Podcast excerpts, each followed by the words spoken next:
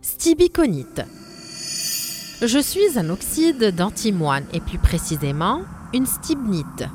Mon nom vient du grec stibi qui provient du mot stibium, l'ancien nom de l'antimoine, et du mot conis qui signifie poudre en référence à ma composition chimique qui inclut le kuhl, la poudre noire qui était très répandue dans l'Antiquité pour rehausser la beauté des yeux. J'ai été décrit pour la première fois en 1862 en Bavière.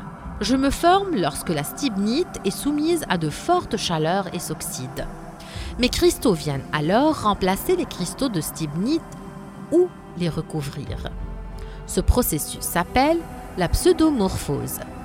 J'ai une couleur blanchâtre qui vire au jaune pâle, voire à l'orange, au brun et au noir lorsque ma composition chimique est altérée par des impuretés.